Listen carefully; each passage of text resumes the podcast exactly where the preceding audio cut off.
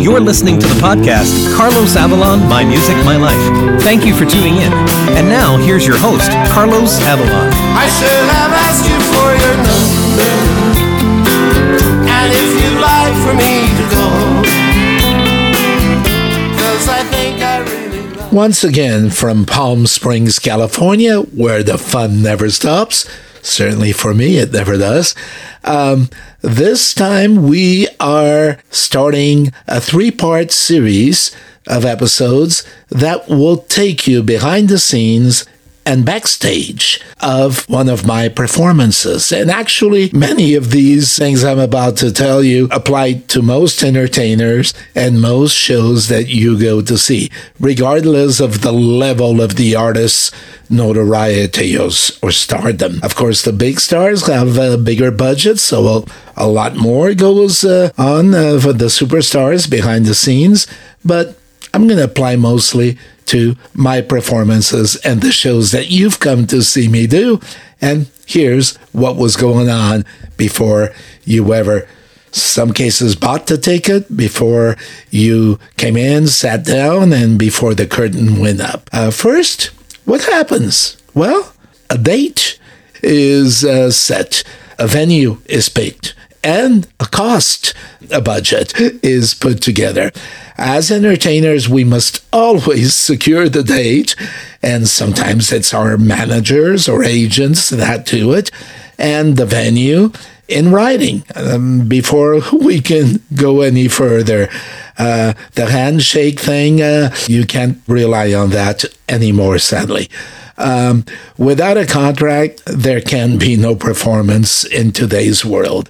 This often requires negotiating price, the club, the concert hall, uh, negotiating with each of those entities, and if it's an outdoor venue too. Uh, we must always determine uh, what out of pocket costs we will incur as the artist.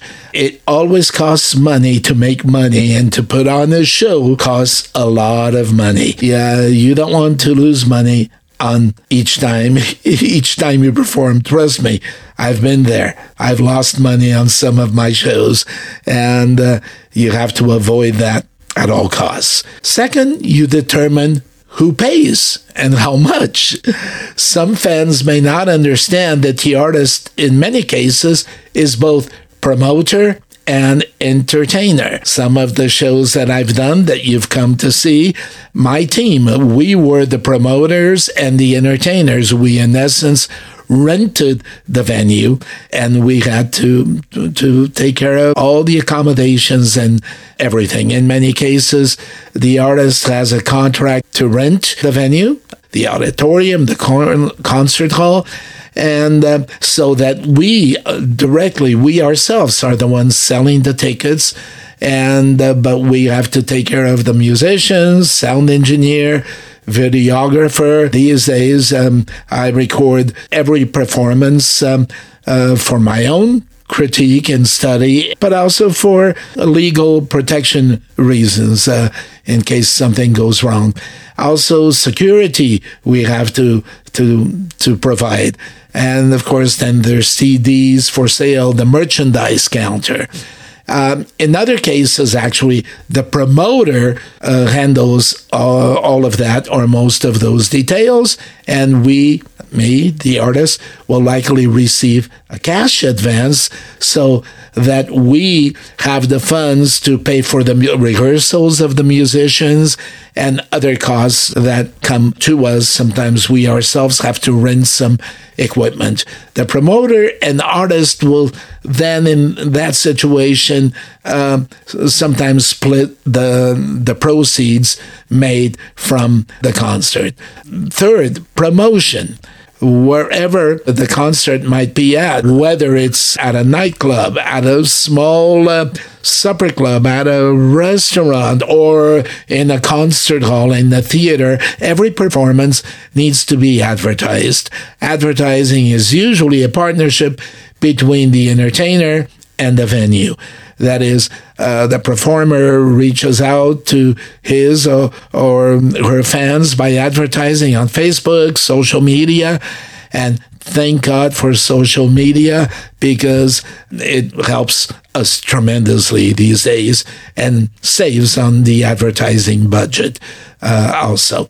Even if, if we pay to advertise some ads on Facebook and social media, it, it is nothing like trying to to to buy a billboard on a street near the venue to promote your event. The concert hall or nightclub also advertises on their own and through their own media outlets. Uh, you certainly hope that's the case. I always have current promotional photos, what we call press photos. And um, um, every two years or so, uh, we do it. Um, uh, you've heard me talk about Bruce. Uh, Bruce Ramirez. Uh, he's my photographer and my graphic designer. And so um, every two years, we make sure that we have current photos. And uh, in my case, as I'm very uh, uh, frank with my um, audience, uh, I've struggled with with my weight through the years, and uh, sometimes I have to do a photo shoot for promotion more often than I'd like to because I always am very careful. I do not want the promo photos to show me looking uh, much different from the look you're going to find when you come see me at the performance. So I try to have all that as current as possible. Guess what? That costs money. And in many cases, we hope the venue, the shows of that season cover the costs that you took six months before or even a year before of all the photos used to promote that particular show. And also the bio. The bio has to be uh, always updated and current so that press can learn a little bit about the performer and so on. And then there's also, of course, very important, the set list what songs will I include in that particular show, that particular night? You know, whether it's a small venue, a big uh, theater, you've got to plan in advance and have an idea um, and a set list. Uh, uh, entertainers must always refresh their show with new material while still providing the fans with the songs they always want to hear. Uh, for instance, I, on the piano, on my piano segment of my show, I always include um, some musical theater, and one of the most requested is always the Phantom of the Opera medley, the Sound of Music medley. Uh, in my case, I try to include either one of those. Any set list must start with a strong opening and a strong closing. All of the songs in the middle must be selected carefully too to maintain a good pace. Uh, remember, like many other things, a show must have uh, a beginning, a middle, and an ending. And uh, for example, a song um, at a fast tempo is usually followed by a mellower song, a slower song, a medium song, or so on. Or you can do it in segments, like two or three up songs, fast songs, then two or three uh, ballads, slow songs, and then pick up again. And um, too many slow songs will not keep an audience unless you're the Brazilian Latin superstar Roberto Carlos. All most well, ninety percent of his hits are romantic music. To me, he is the most romantic singer out there today, so he can get away with that. But most of us can't. Uh, and also going back to something that I mentioned a little bit ago, that it's always good to start with an up tune, a strong opening. I learned from another Latin superstars. You already know the entertainers had great influence in the start of my career. There's an episode about that a couple of um, weeks ago. But there is one uh, that after those in the beginning that later on I really uh, still consider uh, the biggest inspiration to m- making me feel comfortable as a songwriter because he was a songwriter. Sadly, he's gone. But I'm talking, and I learned from Juan Gabriel super superstar in the Latin market. Uh, we lost him sadly a couple of years ago. I, I want to do tribute to him later on in other episodes, but he was able to open with slow songs sometimes. And that will had not been the norm for him. But um, when he did a great concert at the Palace of Fine Arts in Mexico City, I was surprised that he opened with one of his hits, but very slow song. And hmm, I, after that, was no longer afraid to open with a slow song. And I've done that a couple times, but you have to be careful. You know, you have to know you're kind of playing to the home audience, people that already know your style and are comfortable. Oh, he started with our favorite ballad. And then you, boom, you bring up the energy and follow it by a, a fast song. I, I always like to maintain my presence as a singer, songwriter, and musician.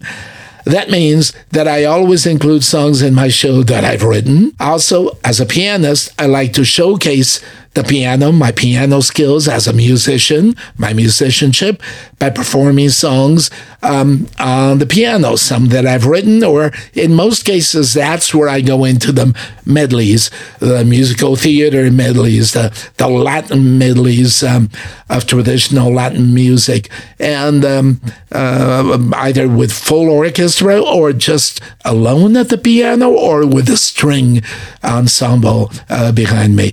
Um, or, or, of course, the medleys. For example, one of the most requested piano pieces for me now is actually Amor Eterno, which is Eternal Love, a song that um, Juan Gabriel wrote, and it's a vocal song. Most hits of that song have been vocal. I do it instrumentally and it goes across well. I must also choose songs that can be played accord, uh, um, according to the musicians I'm able to hire for the concert. For example, a song that has a strong brass horn section might not, not translate well to having a band that for that venue there was no budget uh, for the ability to hire three, four more musicians, in essence, the horn section.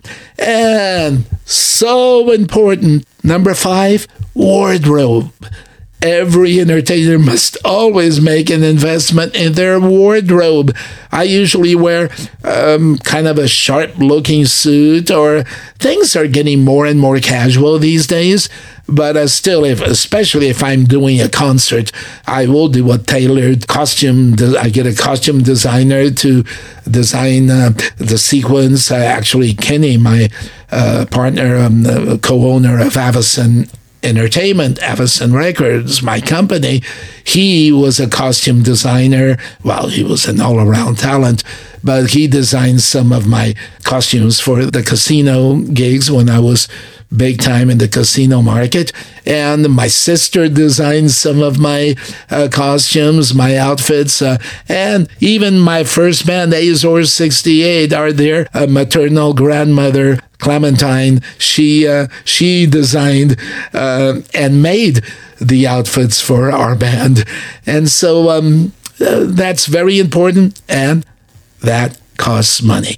An important thing entertainers need to avoid is wearing the same wardrobe uh, you wore the last time you were at that particular venue or engagement. You never want uh, fans to think you only have one suit. Of course, uh, when you're on tour and you're performing every night and you have the suit designed to, to fit the rest of the stage set and everything, sure, it may look like you're wearing the same suit, but you actually paid for four or five of those exactly alike suits because, you know, of course, we perspire performing, and uh, while one is being cleaned, uh, you have another one, but it looks like the same suit, but it's really not. And then number six, sound check. Every venue is different. Big auditoriums carry sound differently from a small nightclub or a small restaurant. Entertainers must always perform a sound check prior to a performance. If there is too much treble bass reverb uh, um, or uh, on the mix, it won't sound good. And the, the volume and the sound check must always take into consideration the fact that the sound will change if you're doing the sound check in an empty hall. All that echo is there. But once you fill that uh, hall with 100, 200, 300, whatever the capacity bodies, uh, it changes. So you have to take that into account. And so the sound check is so important and it translates the sounds that will sound good to the audience. And um, once in a while, you don't have that luxury. I did a performance in, I think it was Modesto, California, and uh, um, a long time ago. And we we we drove to the event, and there was I don't know if there was uh, car trouble or whatever it was, um, we got there just in time for the crew to set up everything and curtain time, show time. And we there was no luxury. By the time we were already setting up, people were already coming into the venue. That was risky. I had my good team, but the sound didn't really get right till about 20 minutes or six or seven songs into the show. Those happen, and that's why you hire professionals and you try to get the best people around you so that when those situations come up, it still won't be a fiasco. You can still um, get it going, but it's not the ideal situation uh, uh, to to to deal with. And then um, monitors. Monitors, for those of you that may not know, are the speakers that face the stage, face the audience, because most often on stage, we actually cannot hear because the speakers that you're hearing are facing you. So we need mo- if we depend on the speakers facing you to hear ourselves, it would be blasting your ears. It would be so loud for you, the audience. So uh, when those are two separate mixes, two separate, in essence, almost sound systems, and uh, it is uh, very important for the performer. Monitors on stage um, have to. Uh, a singer must hear. Uh, her, his or her voice uh, just right, or else you start to almost accommodate the sound on how you're singing. You, you, you kind of change. If you're not hearing yourself well at all or totally buried, you may start forcing yourself to sing too loud. That's a no no. So, all that stuff, all that goes into consideration. Trust me, an audience knows when you're singing off key. Also, if you're not hearing anything, you may not, you may actually get off the key. And that can happen when that blasting um, sound, and uh, and then uh, sometimes there's the, the the noise from the crowd um, and the audience. So you have to be careful. Even some of the musicians uh, will have to have monitors because if it's a big band, the drummer still needs to hear the pianist, the bass player real well because you got to keep that rhythm section together, working as one, and and so on. So believe me, if I'm doing a show that you come to see me and doors open at 8 p.m., show starts at 9 p.m., believe me, we have arrived at that venue around noon, if not be, most likely before, because everything must be done about 30 minutes before the doors open so that the house team, uh, the ushers and all, can start doing their thing. So most concerts that you've come to see me at uh, have probably, we've been there since 10 or 11 a.m., depending on what time um, curtain time is, show time is. So a lot goes into it. It's so funny when you're working and people say, oh, he only worked two hours a night. Uh, not so. Believe me, not so.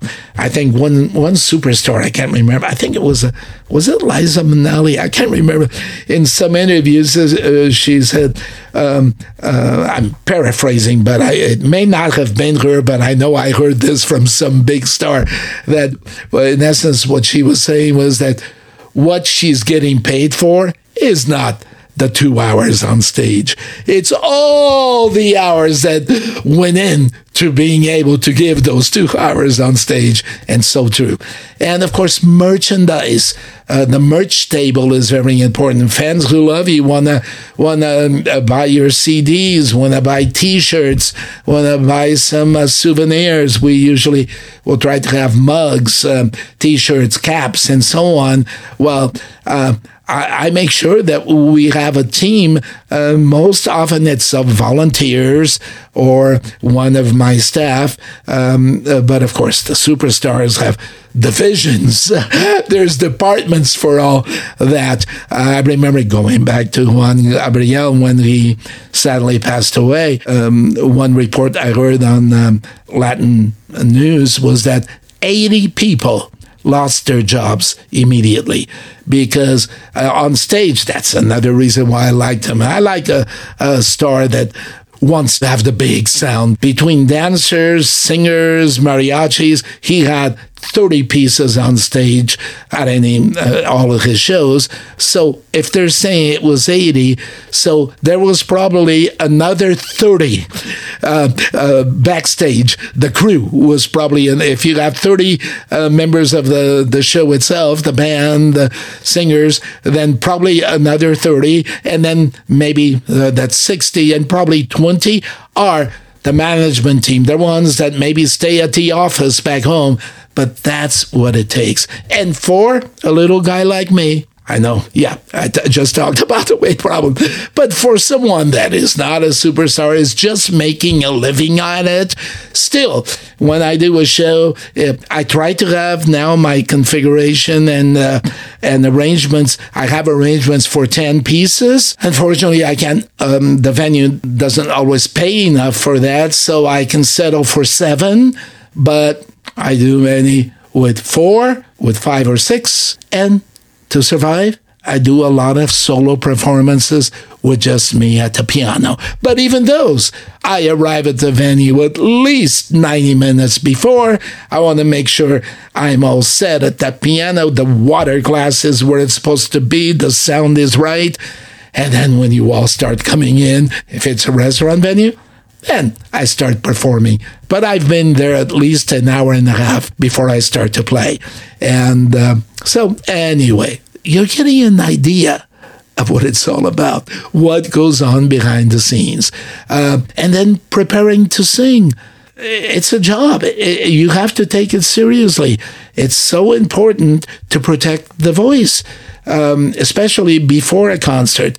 It is common to go on vocal rest the day before the um, the performance. Uh, I usually make sure. I try to make sure that uh, if we're rehearsing for a major show, that we end rehearsal. We do the rehearsals the week, two weeks before, and then we have a couple of days of rest. And I rest the voice, and then I try not to talk much the day of the performance. And that's why I actually don't do a lot of social things uh, with friends when I'm performing full time because I've got to be on top of my game and that you can't do all that. Sure, in the early days in Reno, uh, Las Vegas, uh, when I was in my 20s, I could still go and party a little bit after the shows, celebrate, but then I'd come home and I'd sleep all day. So I'd still sleep about 10 hours and then uh, not talk much till showtime again. But um, another thing um, singers must do is, is the food.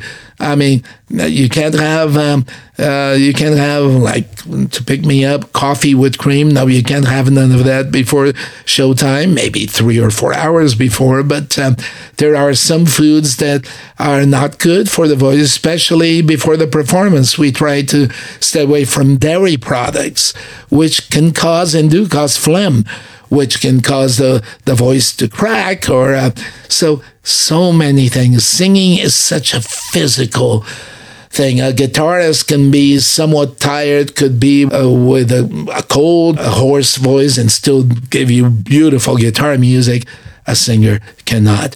And rest is so important. Every entertainer must be fresh and vibrant when they hit uh, the stage. Uh, audiences want to see someone who has a positive, is full of energy, dynamic, and full of life staying up late or partying. Like I said, uh, I don't do that anymore. But when I did, I did have the luxury of even if I came back home at 10 a.m., uh, I mean, at 6 a.m., I could sleep till about 6 p.m. and uh, and then be ready for showtime at 9 uh, p.m. And uh, but I also that's um, even when I did go out to party a bit, I was out but I, I, I never got into heavy drinking, maybe one or two drinks. But this is something that you may find interesting.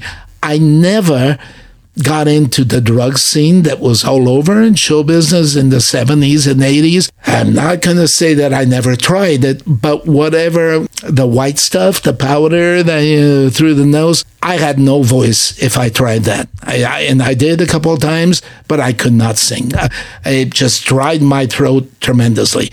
So uh, thank goodness that my my physique, my system could not tolerate and alcohol. I could not drink a lot the night before a, um, a, show because it would dry my throat. So I was lucky that my physiology would never allow me to to get into all the temptation that was there. Because when I did try something here and there, which was common. I mean, you'd go to some entertainment showbiz after show parties, and the trays would come with the hors d'oeuvres, the trays would come with the drinks, the trays would come with this, and the trays would come with that. Figure out what those two more common things were.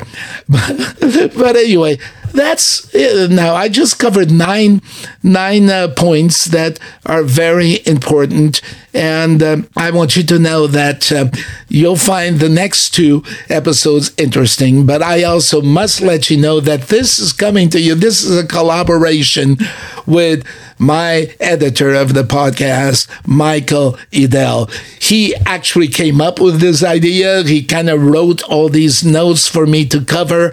And um, I think, I hope you like and understand. And we're going to get into other sections. Now, uh, part two will be this was part one. Part two will be what the performance itself and what happens next, what happens after the performance. So, as I always say, I hope you support the podcast by going to buymeacoffee.com uh, dash Carlos Avalon or just be out there listening to my music that is everywhere. And that's it for now. I'll see you next time. Thank you for listening. Please join us again in two weeks for another episode of Carlos Avalon My Music, My Life. Now wish that I sit and pray that you'll come back to me someday.